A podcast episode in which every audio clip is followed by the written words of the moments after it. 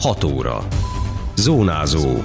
Érd és a térség legfontosabb hírei. Csökkent a közúti balesetek száma Érden és környékén. 10 művész, 30 alkotás az Érdi Galériában látható Konstruktív Terek című csoportos kiállításon. Veretlenségi széria hetedszer is nyert az Érdi VS-e. Köszöntöm Önöket, Szabó Beáta vagyok. Ez a Zónázó, az Érdefem 101,3 hírmagazinja a térség legfrissebb híreivel. Ma tartja alakuló ülését az érdi közgyűlés. Délután 5 órától a Polgárok Háza dísztermében ülésezik az új összetételű képviselőtestület 13 napi rendi pontot tárgyal.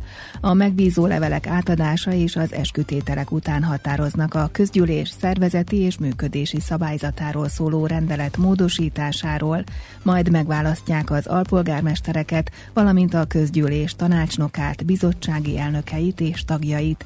Ezután megállapítják a polgármester és az alpolgármesterek illetményét és költségtérítését, illetve a leköszönő polgármester és az alpolgármesterek végkielégítéséről döntenek.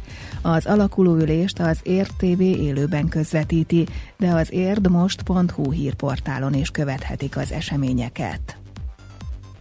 Harmadára esett vissza a balesetek száma az elmúlt tíz évben az érdi rendőrkapitánysághoz tartozó területen.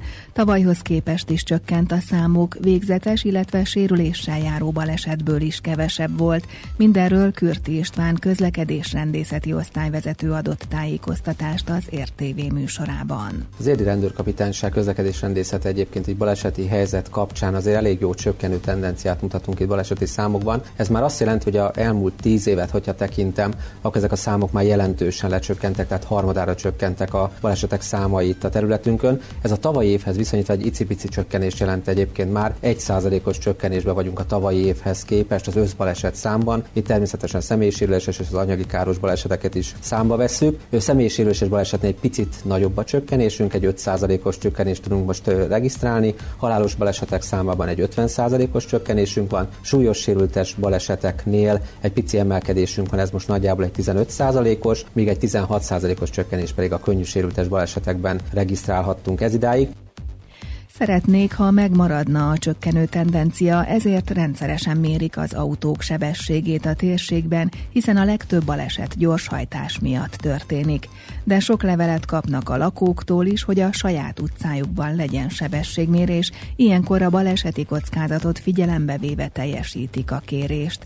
Ebben az évben eddig több mint 6000 autós bukott le sebesség túllépés miatt, ismertette az osztályvezető. Gyorshajtás kapcsán elég nagy óraszámban ki vagyunk a közútjainkon. Az idejében már több mint 6000 gyorshajtót regisztráltunk a területünkön. Ez nagyon nagy ez a szám egyébként, tehát nem nagyon van meg a hajlandóság arra, hogy ezeket a szabályokat betartsuk, bár azért azt szoktuk nézni, hogy ezek a sebesség túlépéseknek a nagysága azért most már jóval csekélyebb, tehát a kisebb fokú túlépéseket tudjuk a területen regisztrálni, de még ez mindig magas. Az objektív felelősség határa tartozó túllépések, amik a jelentősebbeket jelentik, ott több mint ezer gépjárművezetőt tudtunk már tetten érni. Minden nap mérünk sebességet, sőt minden hónapban tartunk egy komplexebb sebességmérő akciót, ilyenkor a környező kapitányságról kérünk készüléket még kölcsön, illetve van egy mozgó sebességellenőrző készülék, illetve egy hozzátartozó jármű, ez civil autó, és ez is itt az érdi területnek az útjait járja, és amennyiben gyorshajtót észlel, akkor őt nyilván rögtön ellenőrzés alá vonja, és ott a szankciót rögtön alkalmazzuk.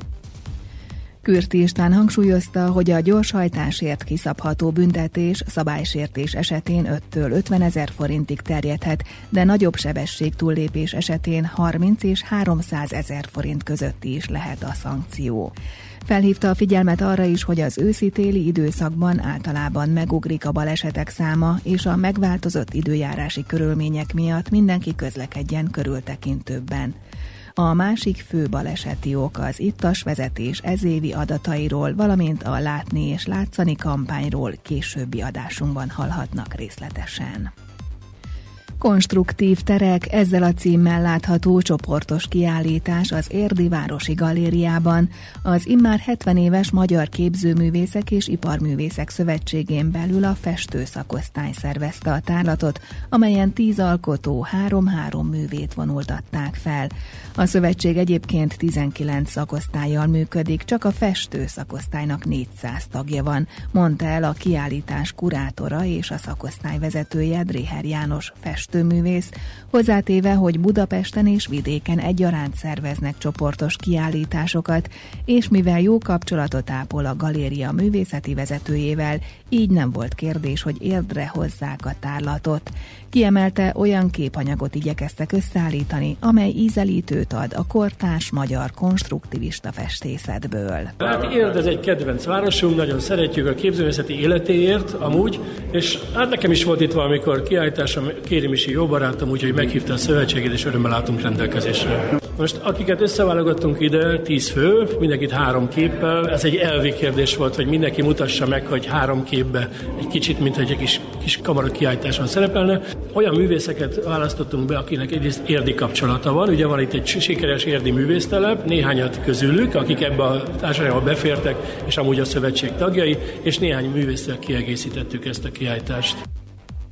A jelentős újítások megváltoztatják a művészetek technikáit, így az alkotó folyamatra is hatnak, olyannyira, hogy talán meghatározhatják majd, mit tartunk a jövőben művészetnek. Erről Sinkó István művészetíró, festőművész beszélt a kiállítás megnyitóján. Paul Valéry 1934-ben, 85 évvel ezelőtt leírt jóslata mára a kiállító terek valóságává vált. Olyan eszköz és gondolatrobbanás játszódott le korunk művészeti életében, mely gyökeresen kifordította a művészetekről addig valott és gondolt nézeteinket.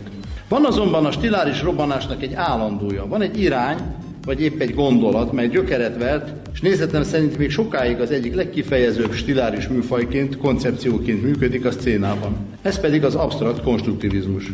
Ugyanis köze van a reneszánsz óta domináló képszerkezethez, köze van a 20. századi technicizmushoz, és köze van a geometriához, legyen az matematikai vagy akár szakrális. Így ez a hármasság determinálja a század előn felbukkanó, majd az évtizedek alatt magát kiforni képes és erőteljes hatású stílust.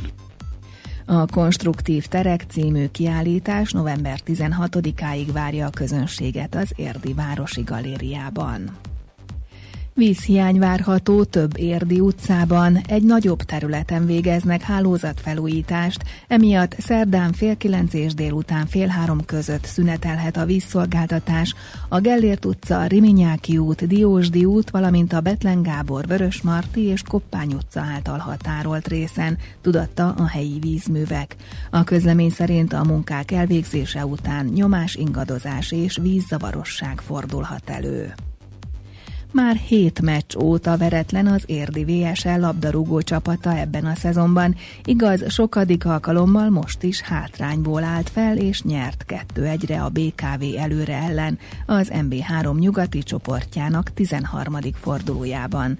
Limperger Zsolt vezetőedző értékelése szerint hiába a győzelem nem játszottak jól, sok volt az egyéni hiba, és le kell vonni a tanulságokat. Úgy gondolom, hogy ezen a meccs is ugye mi domináltunk elejétől egészen a végéig. Úgy gondolom, a végén volt egy kis megingás, amikor már ellenfél ugye minden mindegy alapon próbált egyenlíteni. Az első gólt úgy kaptuk, hogy három hiba előzte meg. Ugye három játékosunk hibázott, kettő még úgy nagyjából belefért volna, három nem. Tehát mindig ezek a egyéni hibák jönnek így elő, és azokból kapjuk ezeket a buta gólokat. De úgy gondolom, hogy ez egy olyan mérkőzés volt, ahol, ahol nem játszottunk jól, meg be kell vallanunk. Nem játszottunk jól, nem ez volt életünk meccse. Viszont volt olyan, hogy sokkal jobban játszottunk, és nem sikerült nyernünk, most még nyertünk. Úgyhogy okulni kell ebből a, le kell vonni a, a konzekvenciát, hogy miért, miért alakult így a meccs. És hát örülni kell három pontnak, mert így most megint nézzük az eredményeket, nincs könnyű meccs senki. Hazai pályán játszott a hétvégén az érdi VSE, és egy góllal sikerült nyernie, a vezetőedző szerint azonban jóval több lehetőségük volt. Úgy látom, hogyha, tehát, hogyha olyan százaléka használtuk volna ki a lehetőséget, mint az ellenfél, akkor itt egy nagyobb arányú győzelem lett volna. Hát gyakoroljuk, gyakoroljuk, gyakoroljuk, és ebből benne, hogy legközelebb már Balaton ellen esetleg egy, egy nagyobb arány győzelem, de itt még egyszer mondom, nincsen könnyű meccs, tehát nem szabad senkit lebecsülni, se a Balaton ellé, se senkit. Most úgy megyünk Balaton ellére, hogy nehéz mérkőzésre várunk, és ott is szeretnék nyerni. Az érdi VSL legközelebbi mérkőzése vasárnap lesz, tehát Balaton lellé. Időjárás. Országszerte borongós, felhős idő várható, sokfelé csapadékkal, északon tartós eső ígérkezik, délebre záporok, helyenként zivatar is kialakulhat, néhol felszakadozhat a felhőzet. A szél megélénkül, olykor megerősödhet, a csúcsérték 15 fok körül valószínű. Zónázó. Minden hétköznap az Érdefemen. Készült a médiatanács támogatásával a Magyar Média Mecenatúra program keretében.